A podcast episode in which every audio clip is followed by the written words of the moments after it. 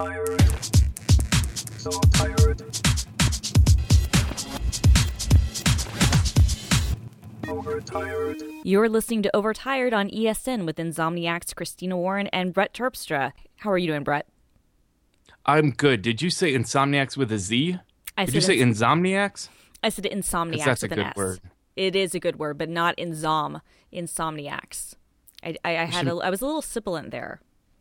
Inzombiacs would be awesome. Like that could be like a metalocalypse kind of cartoon. Yes. I'm going to do it. Inzombiacs. All right, I'm totally in. Good idea. So what happened this week? It was like a big celebrity week, wasn't it? Huge celebrity week. Huge. So it started with the Oscars, or excuse me, started with the Golden Globes. And then continued into Oscar nominations, which happened as we're recording. This happened earlier today. Oh, time-sensitive material. I know. I just think when everyone re-listens to this in their Overcast queue or their Downcast queue or Pocket Cast or Cast or whatever app you use, even Instacast, God forbid, they're going to go back in time to when it was January 2015, and they remember what it was like when the 2015... They'll be young again. They will be, and we'll all be talking about how Gone Girl got freaking just snubbed at the Oscars. Was it good? Yeah. I never saw it. Gone Girl was fantastic. Oh my God, it was so good. So it got one nomination, Rosamund Pike, for Best Actress, but it didn't get Best Picture, didn't get Best Adapted Screenplay, which is insane because it totally should have had Best Adapted Screenplay. It didn't get Best Director. It didn't get Best Sound. It didn't get Best Score. Like nothing. Like, but in your opinion, did it have the best of those things, or was it just an overall good movie? It was a great movie, and it certainly deserved a Best Adapted Screenplay nomination, like without a doubt. I mean, first of all, like the author adapted the screenplay, and it would have been the first time that a woman who adapted her own work got nominated for Best Adapted Screenplay, and she wasn't nominated. And it was you would have been a really hard book to adapt, but she did a great job with it and really brought it to life. And it was a good movie, and it did well at the box office. And it's insane that didn't get more nominations. It's also insane that the Lego Movie, like one of the best movies of the freaking year, I think, did not get nominated for Best Animated Picture. Okay, so here's the thing.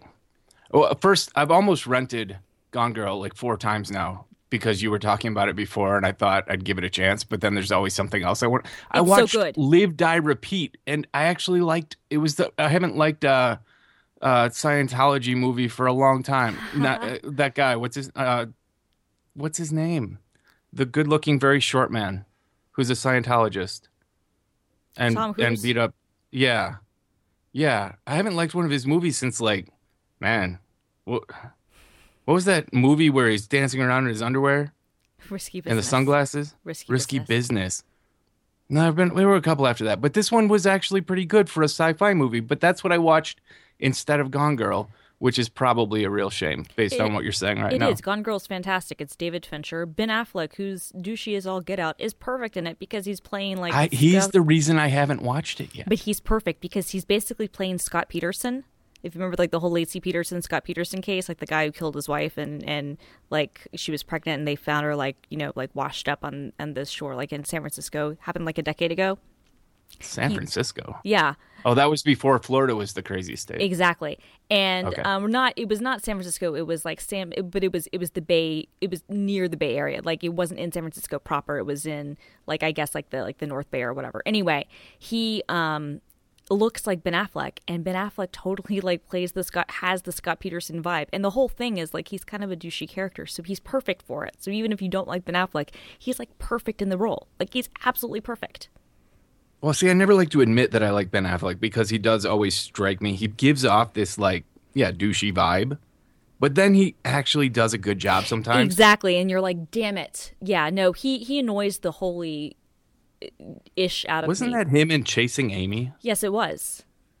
He was good in Chasing Amy. He was good in that, and he was good in Good Will Hunting. I mean, granted, he was. Matt Damon was better, but Matt Damon's better, Ben Affleck's the bigger star now, but Matt Damon... I'm not allowed to like that movie anymore. Well, now I can because of the whole death of Robin Williams.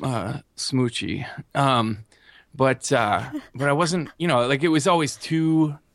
corny of a movie to really espouse. Right. But it was a good movie. I liked it. Dude, it it brought Elliott Smith to the Oscars that year, which, you know, which was like the greatest thing that's happened. I mean, granted, I think that may actually be how I discovered Elliott Smith. It definitely was how I discovered him. It's absolutely how I discovered him. I was a freshman in high school. I will make no bones about the fact that before that film, I had no idea who he was, and he performed either Between the Bars or Angeles at the Oscars, and it was like, holy crap. Like, I'd seen the film and I really liked the music, and then seeing him at the Oscars, I was like, oh my God, I know you're going to lose to Celine Dion, but you're amazing. I got to make some notes here so we remember to link some of this stuff. But it was Between the Bars in the movie? I think it was. Because I heard that song. That was the song that sold me on him completely. It was, I don't know, it hit me at a point in my life where it made so much sense. But then I heard Madeline Perreault do it. Yeah. And it was cool enough that then I went back and started actually listening to all of Elliott Smith's work. I now own every one of the albums he put out and get angry every time I listen to them about how he was robbed of his career and his life, being stabbed and all.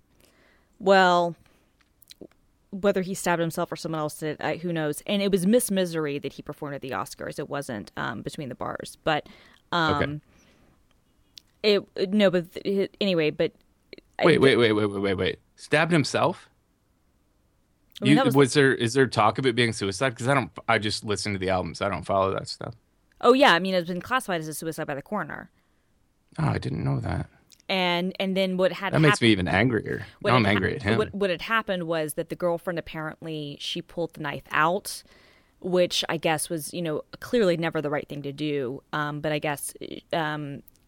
she pulled the knife out or whatever, but they were fighting, and she locked herself in the bathroom, and she came out of the bathroom, and he said that he was sorry or whatever, and he turned to her, and he'd stabbed himself in the chest, and then she apparently pulled the knife out, and then he bled out and died. You know, she called the cops, you know, called paramedics immediately. Who knows? I mean, he clearly had a history with depression and drug abuse. So right. I gotta say though, stabbing yourself in the chest is freaking hardcore. Like, that's not how people kill themselves. You use a gun. It's faster. Women tend to use pills and like slit their wrists, but stabbing yourself through your sternum? No, I don't disagree. But I mean, he also did, you know, I mean, Needle in the Hay is maybe the prettiest song about heroin. Yeah, I still like Heroin by the Velvet Underground. That's a good song too. But Needle in the Hay is so pretty. Yes. Yeah. Well, he was brilliant. He was seriously, even in just his guitar playing alone was brilliant, but his lyrics were just amazing. They take me places, like old Bright Eyes used to. Yes, exactly. And have you heard Connor cover? He covered a couple of Elliott's songs on one of his live albums, which was great. Who now? Connor Oberst, Bright Eyes.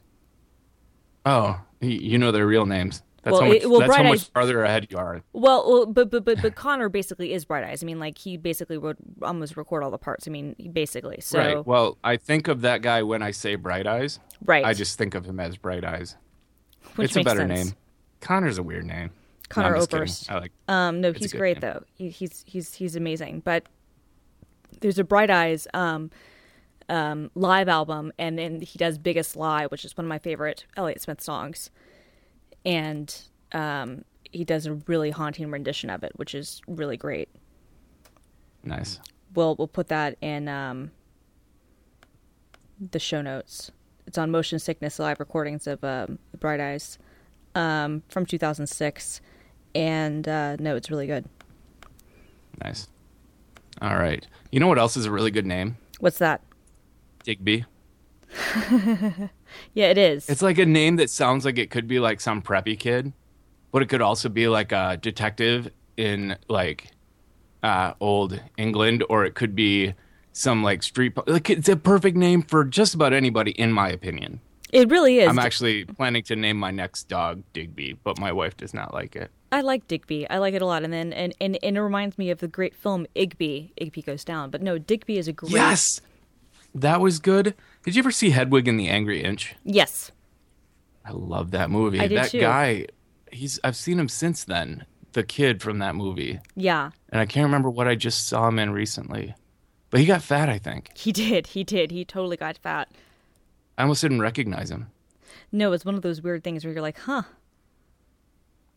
Well, we all get fat. No, I do. You probably don't. You have such a good metabolism. I do have a good metabolism. And my mom would totally not be cool with me getting fat, like, at all. Like, she wouldn't have it. Oh, my mom isn't. She yells at me every time I go over there. What are you going to do about that? What are you? And she'll, like, point at my gut. I'm worried about that right there. Yeah. But speaking of looking good, you were on the Today Show.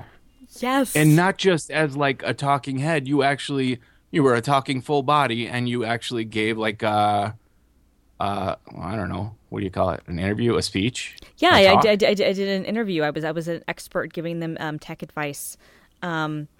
So basically, and now before people get too excited, it was during the Hoda and Kathie Lee hour. But Kathie Lee was on vacation this week, so Matt Lauer was filling in for her. I thought you were going to say sober. No, because it was Wine Wednesday, but I didn't get to drink with them. Because this is the thing, they say Wine Wednesday, like they drink their asses off on that hour of the show, because it's like they and I love Hoda and Kathie Lee for this. They know that no one's really watching, that it's all old people, so they're just getting drunk off their asses at 10 o'clock in the morning on live TV, which to me is commendable and amazing. But I mean, I do that on pre-recorded internet all the time. Me too, right? No, but Matt was there, and no. So basically, the story was, and you know, leave it. This is the Today Show, so it's not going to be cutting edge stuff. But a woman wrote for the New York Times about how her mom was over Thanksgiving was the victim of the ransomware stuff, where if you have like a Windows computer, like basically they will encrypt your hard drive with like 256 AES encryption, and they'll be like, if you want access to your stuff, you have 7 days to get me $500 in Bitcoin, or else I'm going to delete everything. You know how I know about this? How do you know about this? I watched a thing on the Today Show. Yes, starring me. No, so anyway, so it was one of those stories where a woman, her mom, was the victim of this stuff and talked about the process of getting things back. And so then I was the person that they hauled out to be like, okay, Christina, save us. Make sure, how can we not have this stuff happen? So like I like how I had never heard about it, and then all of a sudden they were acting like it was a world crisis. Completely. And then you saved the day, calm and collected, and I don't think you mentioned a Mac once while you were there. I didn't, and it was so funny because I really wanted to be like flippant and be like, well, you could just get a Mac or a Chromebook. Yeah. But it was really funny because they had me out there with this Windows machine, this Panasonic Toughbook. And they, at one point, wanted me to show the audience how to back up your files to Windows. So I actually even did prepare, like, to show the System Restore utility built into Windows 7 to show people how to do that.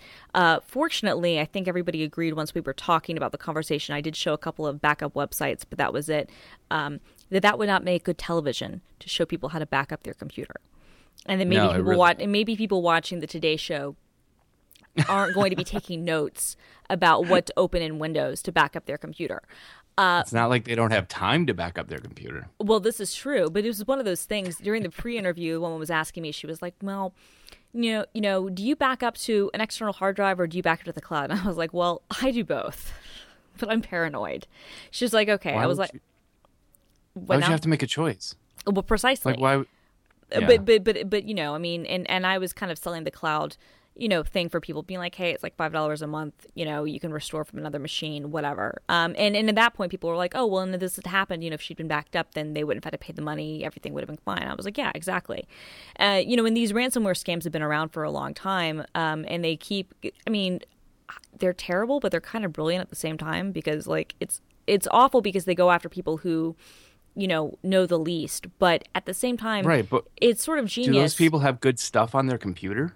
Well, that's the point. I suppose it's good to them. It doesn't matter. Well, that's the thing. Yeah. It's like, it's their photos, it's their music, it's their documents and files. And so, you know, to them, I mean, to this woman, even though this woman's mom, even though they're trying to convince her mom, it's not that big of a deal. You haven't done anything on this. Just don't pay the money. She still paid the $500 through Bitcoin of all things to get her stuff unlocked. And they do actually unlock it, but it's kind of amazing that, you know, these encryption techniques were like, tell everybody, encrypt everything, and it can come back to bite you. But no, it was fun. I mean, I've been on the Today Show before, but only like a clip of me talking for like half a second has aired, and like that was recorded in a room where I was talking to a producer into a camera, and it was like cut into a segment. But this was like live TV with Matt freaking Lauer and Hoda. So yeah, it was kind of awesome. That is awesome. Congratulations. Thank you very much. No, I was excited. And I'm happy with my performance. You know, I said, Did your hair look good? My hair did look good. And I said, a whole lot less than I do on this podcast. I was actually, because I'm very conscientious of that when I'm on TV, trying to keep that sort of thing to a minimum. And I was very happy that I think I said it twice during the entire segment. And yay. It makes you human to say it once or twice. Oh, totally. Or to go, for a while. But what was it? Oh, can you encrypt an encrypted drive? You can, right? Yeah. You can just like wrap someone else's encrypted drive and then hold it for ransom? I guess you could, yeah. So it really doesn't matter how savvy you are. You could potentially, but you have to, how do they get to the computer? Is it over a network? No, because what happens is they install some sort of malware. Malware. Okay. So this is why I'm saying email, old browser, and I was telling people to update their browser, and Hoda was like, "Now, how do you update your web browser? I've never heard of that." And I'm like, "What's a web browser?" And I'm like, "Use Firefox or Chrome." Because and people, some IE stalwarts are like, IE is good too. I'm like, look, I'm talking to people who are probably using Windows Vista. If you're using an updated version of IE, absolutely, you're awesome. Way to go. But let's be honest, people who are becoming victims of these things, it's not happening because they're using Chrome. Why has Internet Explorer not come out with a version for OS X since, what, like 5.3? Internet Explorer 3, I think? Or did it go up to like 5? I think it went up to 5. Yeah, I think 5.5 was the last one. I don't know, probably because... Is it just... They probably have such a lock on the Windows crowd, and it's so much easier for them to distribute updates and things. I imagine it would be a real pain in the butt to try to compete on OS X. Well, and at this point, why would anybody want their rendering engine? I mean, the rumor is... Right, well, that's the thing. I mean, the rumor is that they're developing this new web browser that will replace Internet Explorer in Windows 10, and it'll be more Chrome-like. And it's going to actually be distributed through the Windows App Store rather than through, Windows proper. Ironically, now keep in mind, the whole reason that the Department of Justice investigated them was because they bundled the web browser with Windows, with the idea being, we can have it as part of the system, and it's crucial to the system. Now they're going to still bundle up the system, but ship updates separately through the App Store so that even if people don't update their system, they can still update the app. Well, and that's a good idea. It is. I mean, it's genius, but it's just hilarious how much things change in 15 years. They really never, for the longest time, had any incentive to make a better browser. No, I mean, what was their competition? Netscape? Well, that was the whole thing. They had a locked-in audience. They had a locked-in audience, and I've talked to people who were on those teams who basically said after 2001, Microsoft stopped, and they didn't really pay attention again until probably... 2007 or 2008 when Firefox was really starting to take off. And then they cared a little bit. But at that point, really what got them caring a lot was mobile web. And then they were like, oh, shit, what are we going to do? And then at that point, Chrome came out and really quickly took over. And Chrome is now bigger than Internet Explorer is. So, No, Chrome came out hard and fast. I did. It came out in 2008 or 2000. Yeah, 2008. It came out, it was Windows only, and it didn't come to Mac until like 2010. But, once it came out, people were like, damn, doing this. Oh, it was all I heard about. Like, I was a web designer at the time it came out. And it was just suddenly, it went from not existing to being a very major player in the top. It was kind of amazing how fast it caught on. Google does have a lot of power like that. They really do. I mean, being the search engine for the world. I know. And I'm not saying WebKit is the bee's knees. Gecko is making some progress. Last Firefox was pretty good. But yeah.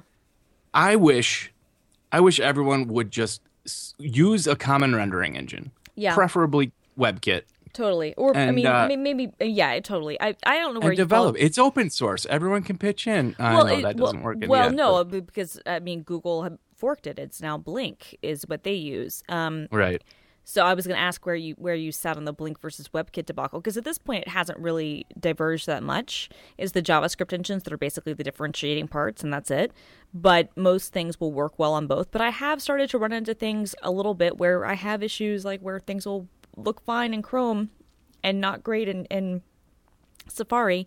And that makes me sad, because when given the choice, I usually would rather use Safari. I wind up using Chrome more often than not. But Safari's always been prettier and easier to design for, so that's frustrating.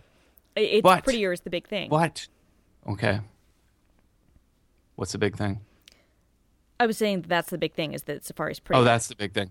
Okay, so I am a WebKit guy because I develop for the Mac and I write an application that depends entirely on WebKit. Right. So that's what I know and that's what I love, but I do write a lot of JavaScript, and Blink is fast. You get a couple workers going and it keeps up really well. And I wish that we could see, I don't need everyone to jump in and have one browser, but I wish there was like a common ground, because there's no web designer in the world who wishes there were 17 different fragmented browsers. Like, the web would be a better place if you only had to design a site once. It would be, but... We'd all be out of jobs, but... Well, no, because it's the same thing that we saw, when Netscape first came out, people wrote to Netscape spec, and then Internet Explorer came out and introduced a lot of things, frankly, that were good. I mean, we all...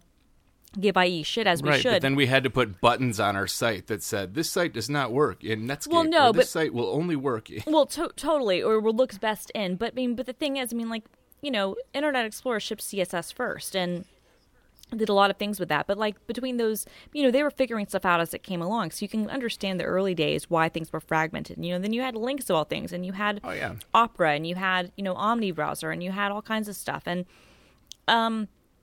now, exactly. I mean, and that was just text, but you've got to make sure that it's rendering right for text. And so, some of the Gopher browsers. Wait.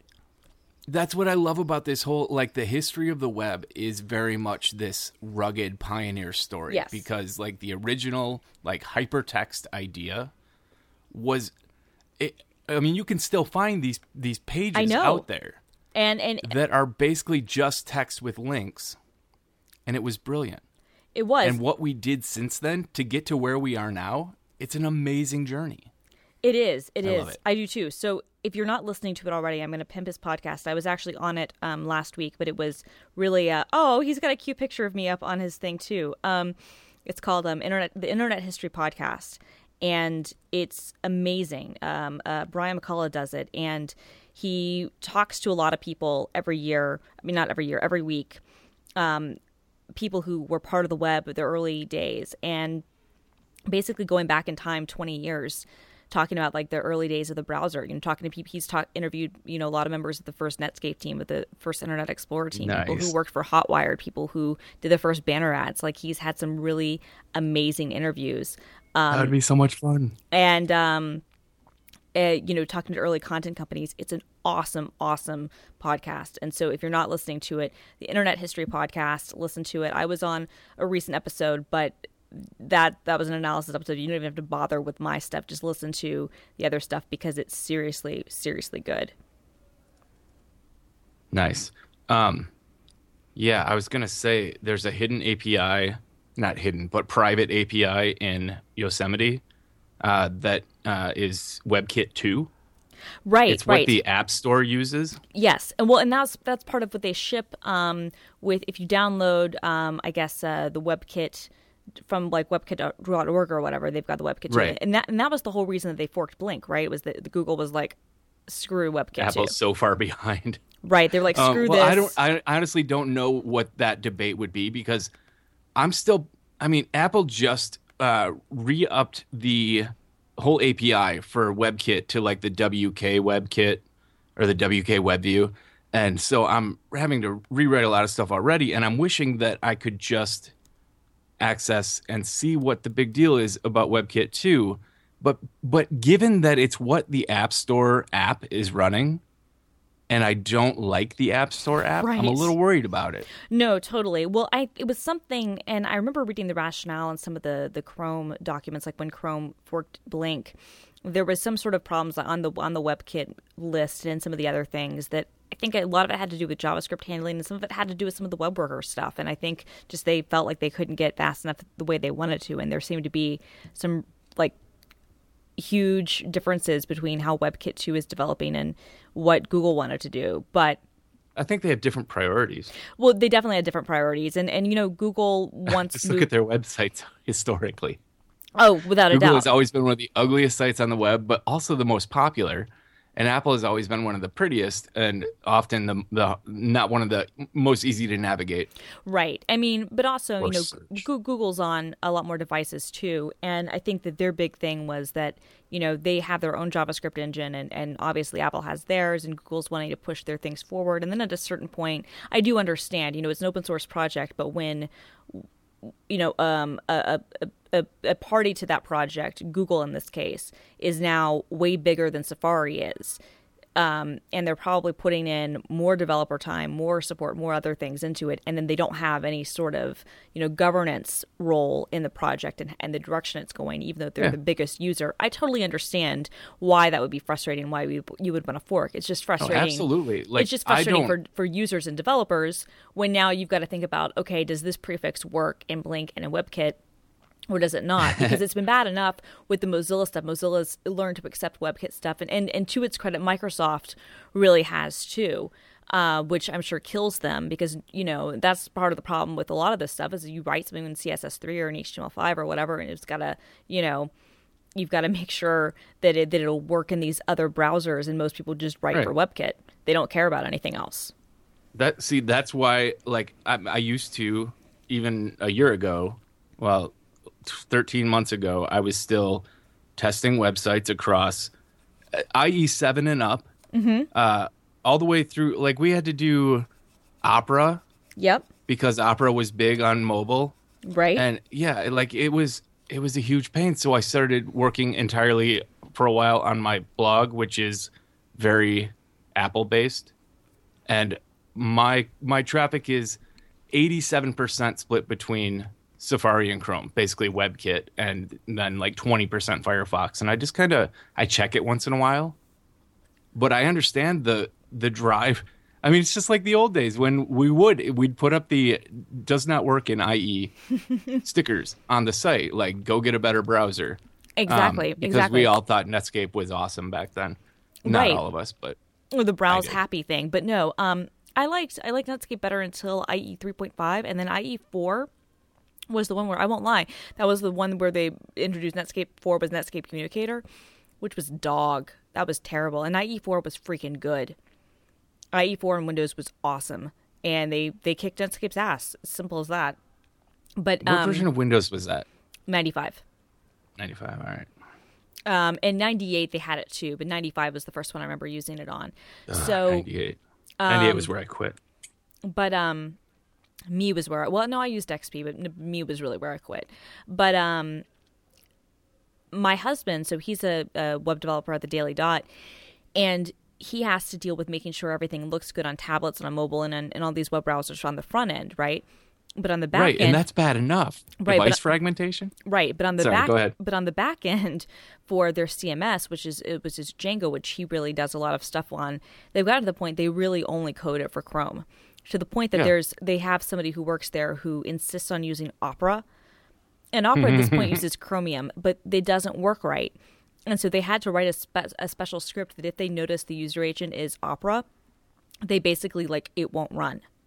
Because AOL did that too. Because it was causing so many problems. They demand WebKit, yeah. Right, well, I mean, you know, and I guess you could use Safari, but even Safari, I think that they're like, we don't want to bother with it. We just want to do Chrome and be done with it.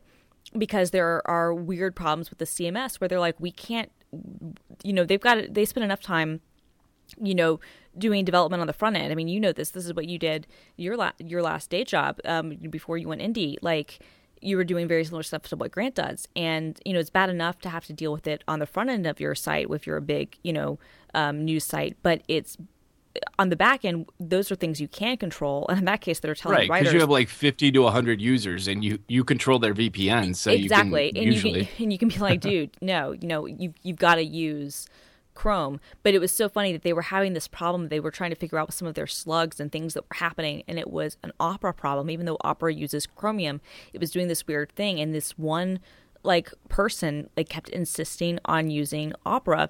And so they had to write a whole script basically to not let the person log in if they're using Opera. I'd be curious about their rationale, but this little segment has gone on, I think, too long. I think it has. I think it's making my head hurt. This episode of Overtired is brought to you by Backblaze.com. You can check it out at Backblaze.com/overtired. It's $5 a month for unlimited, unthrottled, totally secure backup. It's something you don't have to think twice about. It just runs in the background, and when you need it, it's there to save your butt. And there are plenty of companies out there that will charge you way more for way less storage. And with this, it's as much as you need to get your computer into the safety of remote cloud backup. So thanks to Backblaze for supporting Overtired, and check it out at Backblaze.com/overtired. I was gonna segue it into talking about the Marco Arment and Apple Shittygate thing. Yeah. But I don't know if I'm tech talked out now or not. I want to hear your thoughts. I mean, basically give us the high level overview of what happened if anybody wasn't listening to podcasts or reading Apple News last week. How about you give us the high level overview? Because I'm kind of on the outskirts. Okay. So basically Marco wrote a blog post about how Apple has lost the functional high ground. This is now 10, 11 days ago. And if you go to the link, he regrets having published it. And the reason he regrets it is because of how completely out of proportion people took it. People were talking about his blog post on CNBC, which says a few things about CNBC and about the state of media, but that's a whole other conversation. But basically, the idea, and a lot of people have been writing about this, is that Apple's software has become less reliable and buggier over the last few years, is kind of the thesis. That things that used to be really solid and really good now aren't. And people are getting concerned because they're like, should I really stay? Is the Mac really that much better? Is iPhone really that much better? Why am I still here? And is it just becoming as gross as Windows? No, I can answer that in one word. I completely agree. But it is worth saying that there are issues with, people have had a lot of issues. Glenn Fleischman, cultivated a post of all the problems he's had with Yosemite. And there are a lot of people who've been kind of having these sorts of problems where there are issues that have happened with the Mac now that seem to maybe not have been there a few releases ago. And I think most of us would agree that Snow Leopard was probably the best OS X ever. Yeah. You know what, though? Here's the thing. The thing of it is, I didn't have... Every time I've upgraded since I started using a Mac in the Tiger days, and every time I've upgraded the OS, things have gone horribly wrong, mostly because I do horrible things to my computers. Right. I've always blamed myself. Yosemite was the first time I ever had a flawless upgrade. Nothing broke. Nothing stopped working. It was, for me, and I've, I can acknowledge the problems that people are seeing, but they don't affect my workflow. And for me, Yosemite is, I'm tempted to stop developing marked for Mavericks. I'm not going to do that. But it's so everything is prettier and faster, and I enjoy all of the handoff stuff, which is sketchy sometimes. But I think there's a lot of good ideas, and they're not all fully fleshed out. But that's the way Apple is. They've gone into kind of an iterative release and iterate mode, which is detrimental in most cases and probably in this case. And I'm hoping it doesn't continue to affect hardware, right? And it, only software, because I don't know. I've always been the guy that says, okay, so this new OS looks very different, and everyone's on the internet talking about how much they hate it and what a big mistake this is. And I'm always the guy that says, sit back, give it 2 weeks. You'll get used to it. You'll forget your last operating system, and then you can get ready to be mad when the next one comes out. And I'm not a complainer. I appreciate people who are very critical. I do appreciate it. But I don't have that kind of, I'd rather see what I can do with what I have. And that makes me kind of a loner out there.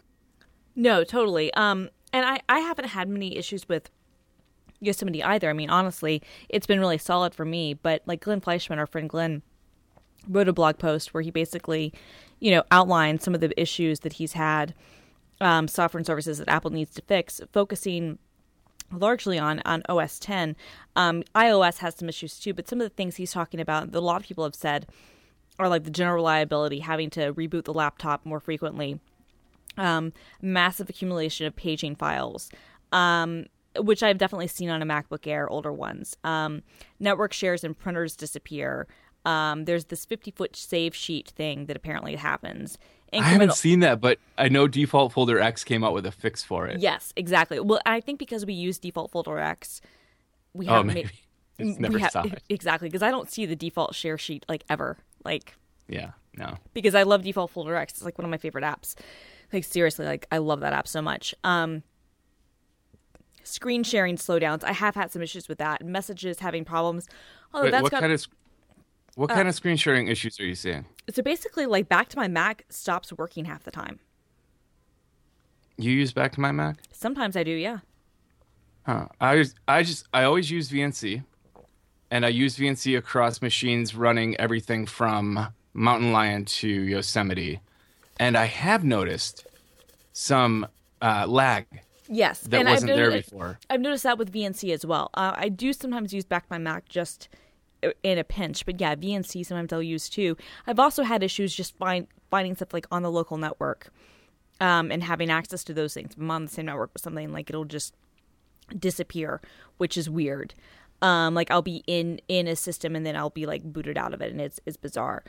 He talks about messages having problems. I haven't really had many issues with that, but I know a lot of people have.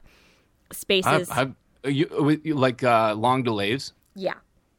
I've actually found messages on Yosemite to be way more prompt than my iPhone. Precisely.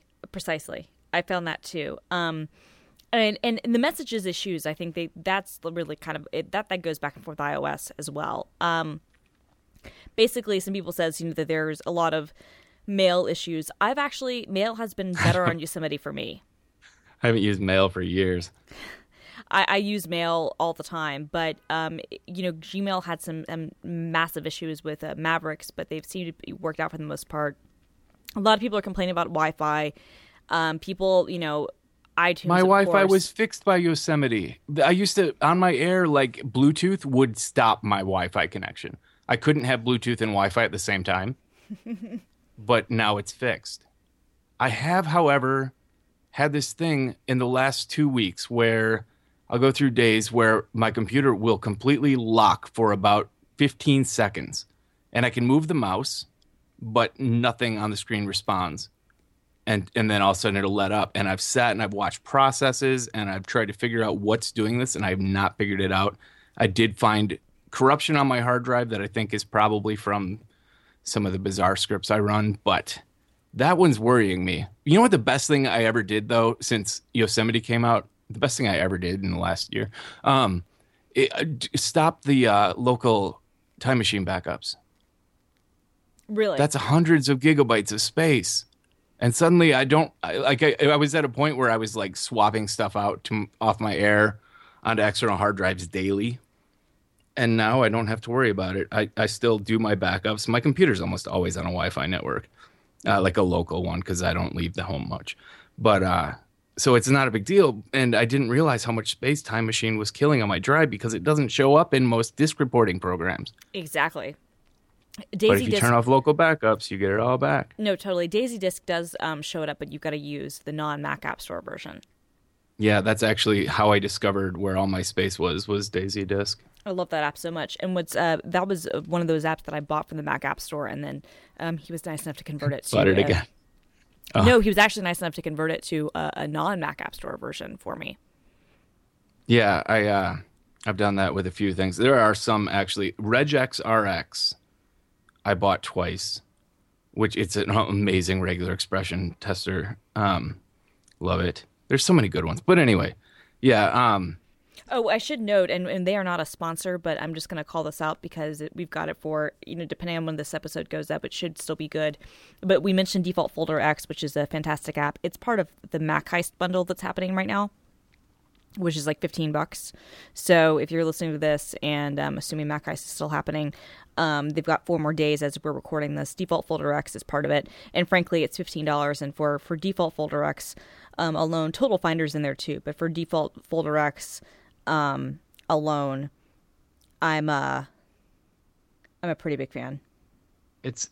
I love Default Folder X because you forget you have it. Exactly. It makes things better, makes things work, you know, in a very customizable way, and you get used to having it and you forget what it was like without it. Same. And then I have like a keyboard shortcut to a certain folder, to a Dropbox folder, to a screenshots folder, that I have like a key command that I set. And I know you can do that with Keyboard Maestro and with you know, different scripts and with Text Expander, with lots of things. But it's one of those things for Default Folder X. It's one of my favorite folders, and I can hit it anywhere on the desktop, any app, any place I am, and it immediately opens up a Finder instance in that folder, which is nice. I also like how you can designate favorite folders for different apps.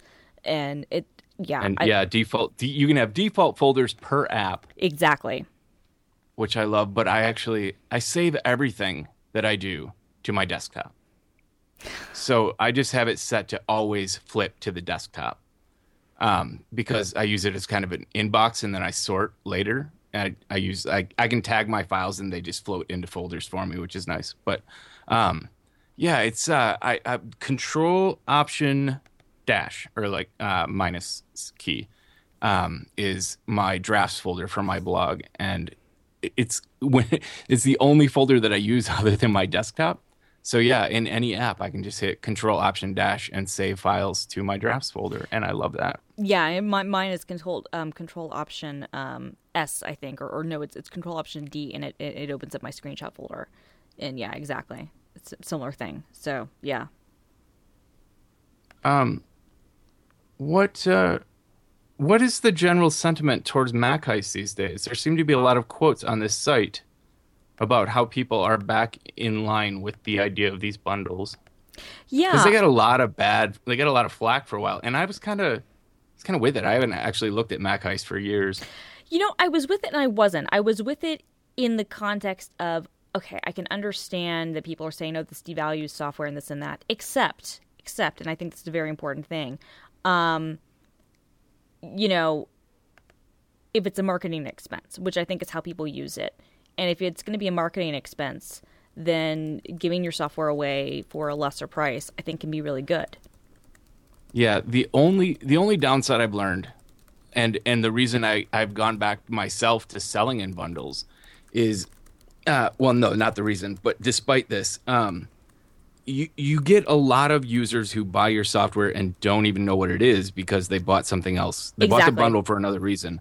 And then you end up doing customer support for people who literally never read your webpage. Right. Never saw it. They just opened it up and didn't know what it did. And then they sent you a support request, which is, you know, nice, better than bad reviews. But other than that, like, it's a spike in sales. Mm-hmm. And like last time I did a bundle, or I just did a Smile promo 40% off sale, that it spiked sales for 3 days, like 3 times normal, and raised my ranking in the App Store, which had dropped down into the 3 digits, raised it back up into the 20s, and which is, you know, good for extended long tail sales. And bundles have always done that for me too lately. There's only been one bad bundle experience I've had in the last year. Who was that with? And want to talk about it? We're not. No, I don't. Okay. I don't. It was. I don't know. I haven't figured out what happened there yet. But when I do, we'll talk about it. Okay. But other than that, like, you're always what? I'm always curious. I always want the drama. I'm trying to remember exactly. I think it was like it was a pay what you want bundle. Ah, okay. Gotcha. That doesn't work. People don't pay what I want. Don't. They pay what they want. Well, that's the whole thing. Exactly. No one's going to pay what you want. They're going to be like, I will pay you 99 cents for 10 apps. No, totally. And it's like, oh, you just have to beat the average for it to be decent. And it's just like, okay. And that's just a suggestion. Right. You can still buy it for 99 cents and drop the average down for everyone else. You'd be doing the public a favor, right? Right. Postbox is in this Mac Heist bundle. Postbox is such a brilliant piece of software stuck in Java. I know. And an external runner. Thunderbird, my God. No, assuming that they sell the number they need to sell, which obviously they will, because they always do. Little Snitch is going to be there too, which is cool. Yeah, I haven't used Little Cinch for a long time. I haven't just either. Firewalls. Same here. I have I got less worried about what was phoning home and more worried about what was phoning me. Like it used to, Little Snitch was great when you wanted to know what apps were like reporting on you and stuff. But exactly. As I've grown to like, I guess my collection of software is kind of boutique, and I trust I know almost every developer for the software I run, so I'm not worried about that anymore. I'm just worried about that I have a public-facing website that no one knows about, and someday one of these little scanner scrapers is going to find the right port, and then I'm going to realize that I'm really bad at security. Yeah, and for me, I guess the biggest reason I don't use Little Snitch really anymore is that I pay for Photoshop now. I pay for the Creative Cloud, the $50 a month or whatever. Sure. So, Yeah. I'm honest, you guys. I'm honest. I'm going to say what everybody else is thinking. I no longer pirate Photoshop. My hosts file, my etc. hosts file is so full of Adobe blocked URLs. Exactly, precisely. Yeah, no, the same here. And then they're like little scripts. I mean, it's ridiculous. But yeah. Yeah, I always feared that one day I'll run an upgrade that will modify the host file, and all of a sudden all my stuff will phone home.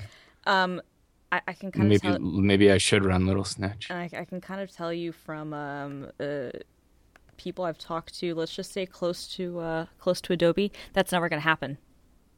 No, and they know they're not stupid. They're completely aware. Well, they charge such an exorbitant amount for the native versions. They do. Historically, they have. I think they have to expect it. That's why I get the Creative Cloud now. I paid the $50 a month for the twice a year I use Illustrator or something, but I should just pay $10 a month and get Lightroom, Photoshop, and there's something else I think. It's Lightroom and Photoshop, and then you get Drive storage and the Behance Pro stuff, and it's $10 a month. That's $60 a year, and that's for the always updating version, so you always get the latest and greatest. And you can have it on two machines at once, which is awesome. And the thing is, you can install it on more than two machines. It can just only be active on two machines. So if you're not logged in to more than two machines at the exact same time, you can really put it anywhere. And what's cool is that you can literally log in and all of your preferences, all of your swatches and your brushes and all that stuff, carry over when you log into somebody else's machine. It'll sync. You can sync your settings. That's cool. As if I ever did Photoshop work on anyone else's machine, but I've been moving with Sketch. Yes, Sketch has replaced Illustrator for me. Yeah. And I've been playing with the Affinity Designer, but Acorn has done wonders for me. Once you get good at Acorn, it's really good. My problem with Acorn still is there are certain things. I do like their masking stuff, like removing backgrounds, and I do like their alpha channel stuff. The problem is for certain types of product shots, if I'm trying to make a composite, it's just not as finely grained as Photoshop. And so I get that. And so I could probably make it better, and I could probably even talk to Gus and get better at it. It's just it's faster for me to just use Photoshop. How is development on what was the other something aider? The other, it was the dark version of Acorn. Pixelmator. Pixelmator, yeah. How's that? Is that one still heavily developed? Yeah, it is. In fact, they released a new version last year, but they also just came out on the iPad and have done really, really well on the iPad. But no, I mean, honestly, I felt bad. Pixelmator is now at 3.31, and I felt really terrible about it. I bought it at one time. Speaking of Mac Heist, I got it from a Mac Heist bundle 1.0, and I hadn't paid for an upgrade, I think, until I don't even know when I finally bought another copy, just because I felt bad. I was I've been using this app for so many years for free. I need to just pay for an upgrade. So I bought it, but yeah, that's no, they a guilt purchase. Well, I mean, I just figured I got so much out of it. It's kind of the similar thing with TextMate. I think I got through a Mac Heist bundle too, and I bought, a license directly from Alan because you're a rare breed. I am, but you spend a ton on people's software, like you spend a ton of time with software, and you're like, damn, you know, I'm gonna be like doing this. Totally that way. I buy software that I think is a good idea, even if I'm not gonna use it. Completely. Plus, you know, like I kind of make part of my living from writing about software. Exactly. So I kind of have an excuse to just go and try everything, even if it means buying things. Plus, I get so much for free. Same. I get and I love software. I don't know about you. I love software. It's absolutely my favorite thing in the world, without a doubt. Then my wife, and then pit bulls, but software wins. No, I love software so much. And so, yeah, I mean, why not? So I'm totally, my brain just jumped rails. This isn't even intentional and not premeditated, but so something happened to my Chrome install today. Okay. And we're not going to get back on web browsers, but something happened and all of my preferences for all of my plugins across all my machines were just disappeared. Yes, this has happened to me. It's the most, And I have a lot of plugins. I spent probably 45 minutes to an hour just going through my extensions page and clicking every options button to relog into all the services and set up all. But one of the things I lost was keyboard shortcut Maestro, shortcut manager. I think it's easier than that. Shortcut manager is where I have like all of my bookmarklets that I use the most often, like Deli Bar and Spillo, and then all of my own like Answered and stuff like that. I have shortcut keys, option number keys for most of them. Double taps, and they all disappeared. And in the process of putting them back together, I realized that I've had this trick that I've been using for a couple years. It's a little bookmarklet I wrote called Search Focus. Yeah. I wrote it in July of 2012, and I use it every day, and I'd completely forgotten that it was custom until I lost the keyboard shortcut. I always had it on Control/, and that jumps, and any web page, it'll jump to the first search field it sees and scroll the page to that search field with your cursor ready to go. And it's so handy because that's the first, I'll scan a page and then immediately I'll go to search. So that's why I wrote it. And I'm going to link it because I discovered today that it's probably the greatest thing I've ever done. In fact, even at the time I wrote it, the blog post was titled, Search Focus, the most useful bookmarklet I've ever made at 3:21 a.m.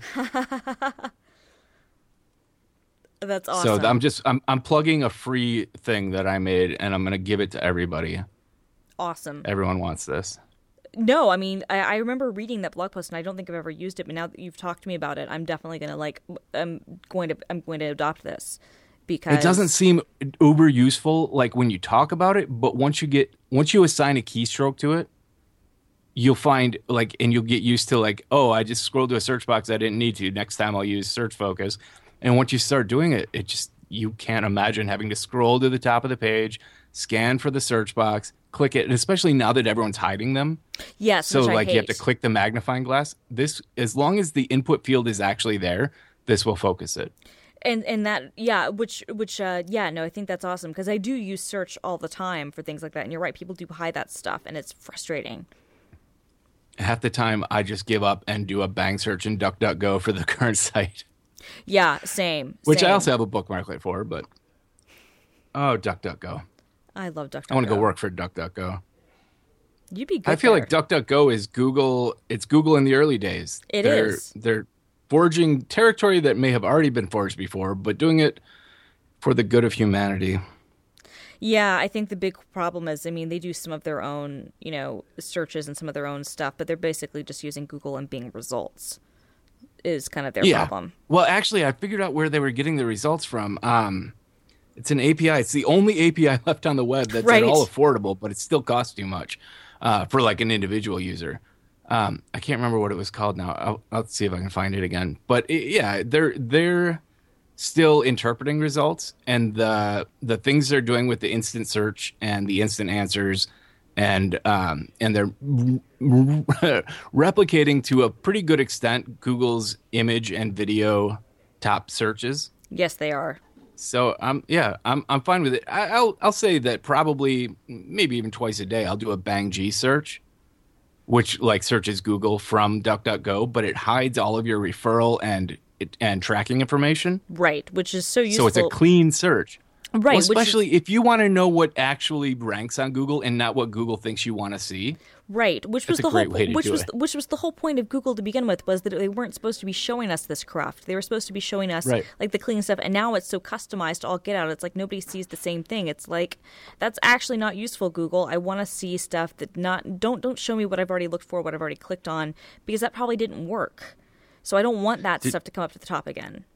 Did you ever read the bubble effect post that that DuckDuckGo did? Yes. It was I actually took part in the survey, but they had a few hundred people go to like the same search on Google without clearing their browser. No, and, so it was stunning. Like one person would get like nothing but Fox News articles. And the other person would get nothing but MSNBC articles, and you had no idea what the rest of the world was doing because you were literally in a bubble. Right, and to me, like, I understand personalizing stuff and showing you the right things, but sometimes it just becomes confirmation bias, and it just becomes, you know, like regurgitating the same ideas, which is not useful for anyone. Right. No, I find that very unuseful. It's the last thing I want when I search the web. Yeah, I don't want to. I use Pinboard to find things that I already know. Precisely, or I can use my Google like search history or like browser history. You know what I mean? Since they've fetching.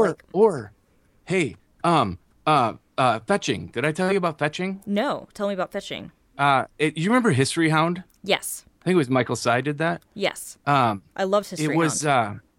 Yeah, me too. And I guess there's a new version out, but I kind of lost track of it. And then fetching came out, and it's basically it's a Node app that you can run hosted or locally, and it uses just a straight up Mongo database. And if you're good at querying databases, it's got an API you can do a lot of stuff with. But on the surface, you install a browser plugin and any and all browsers you use, you leave fetching running in the background, and it does what History Hound would do, and it just records the full text of every website you visit. And then you can filter, you can blacklist websites, you can do whatever you need, and then you can do tagging and bookmarking and stuff. And as a special treat, I have a coupon for 30% off of fetching. I'll post it on the show because it has a limited number of uses, but I think that it has a limited enough overall appeal that they won't get used up on my blog. So I will stick that in the show notes, and I'll double check before this goes live and see if it's still any good. But yeah, it's pretty cool. That is one of those things, like, I loved History Hound for that reason, because there are things, like, especially for people like me, who my memory is basically photographic in a lot of ways, and that I can see that where the text was on a page, and I'm like, God, what page was this?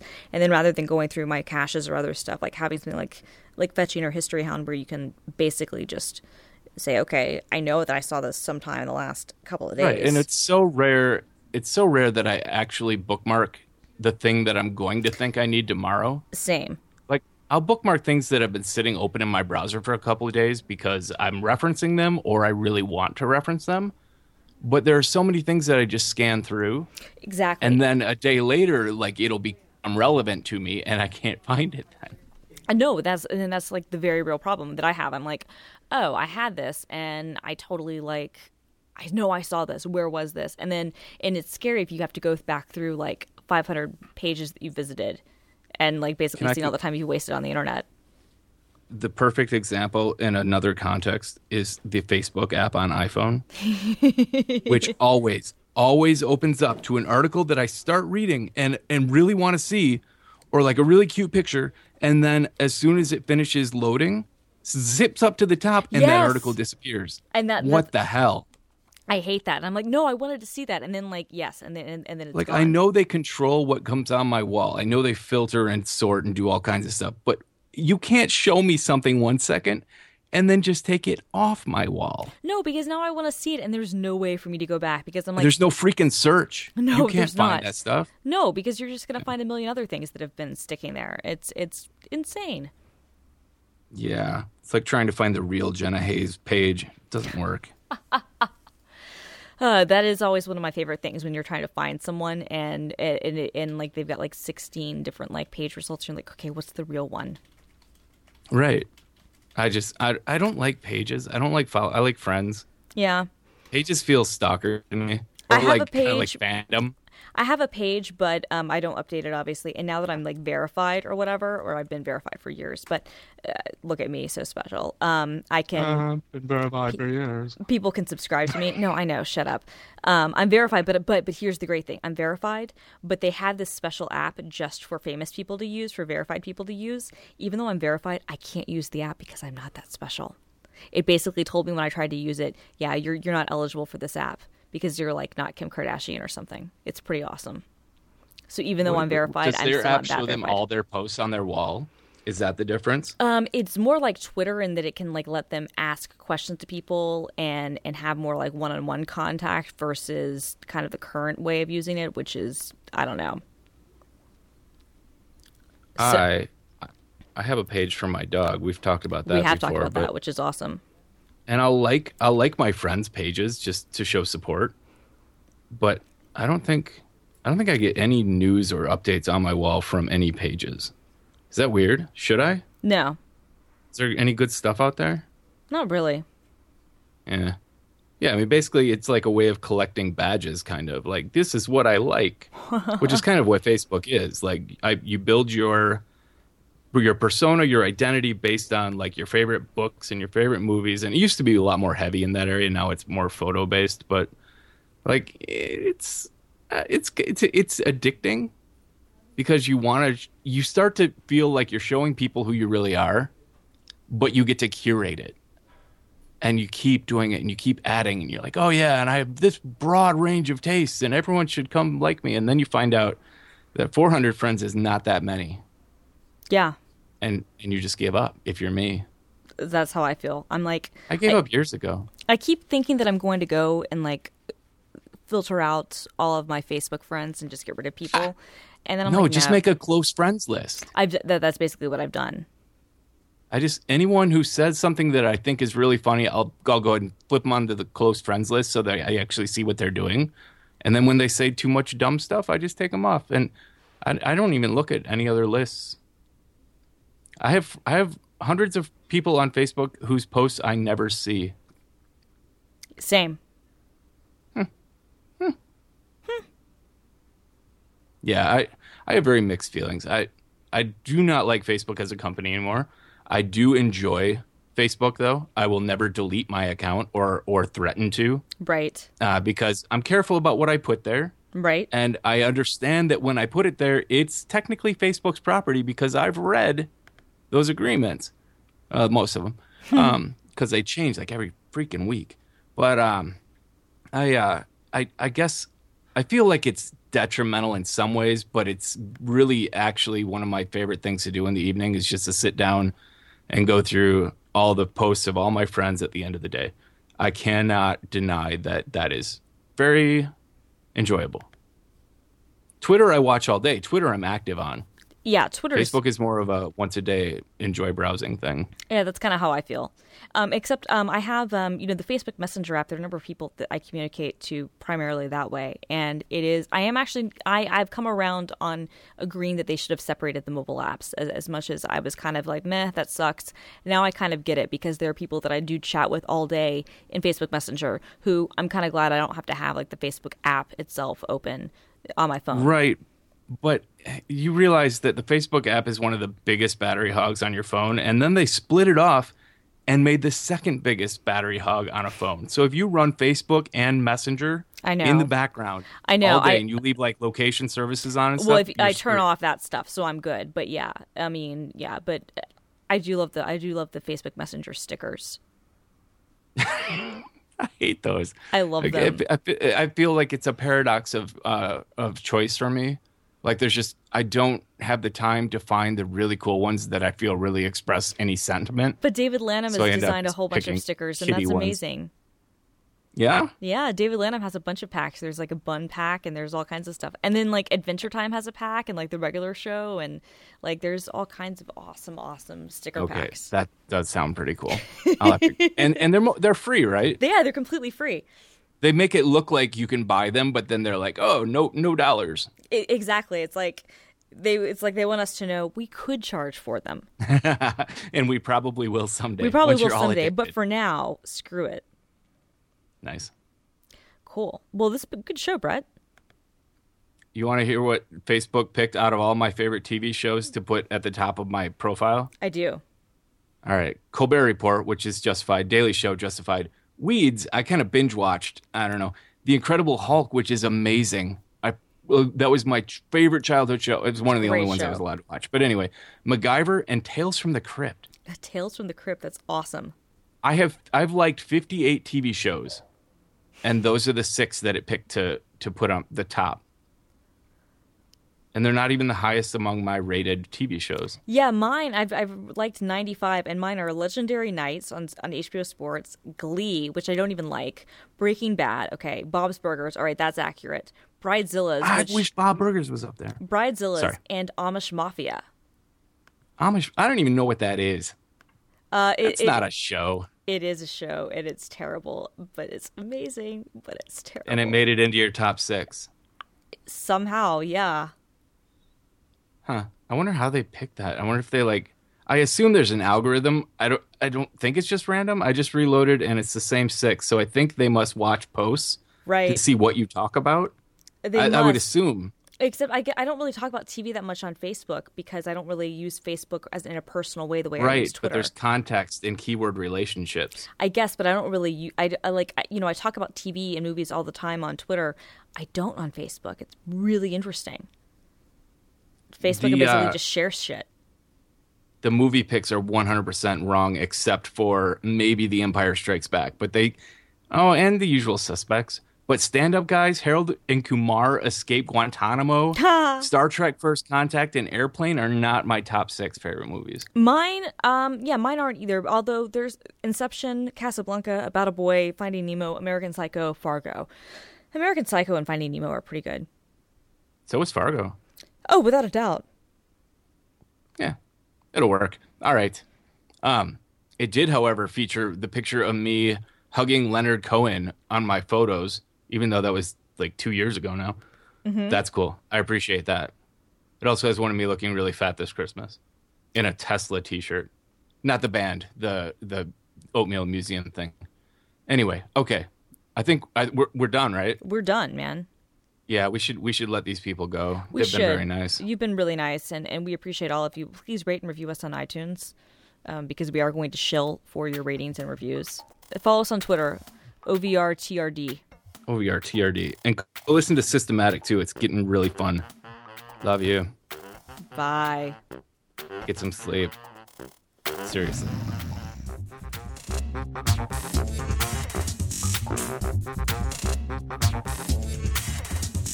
The system is going down now.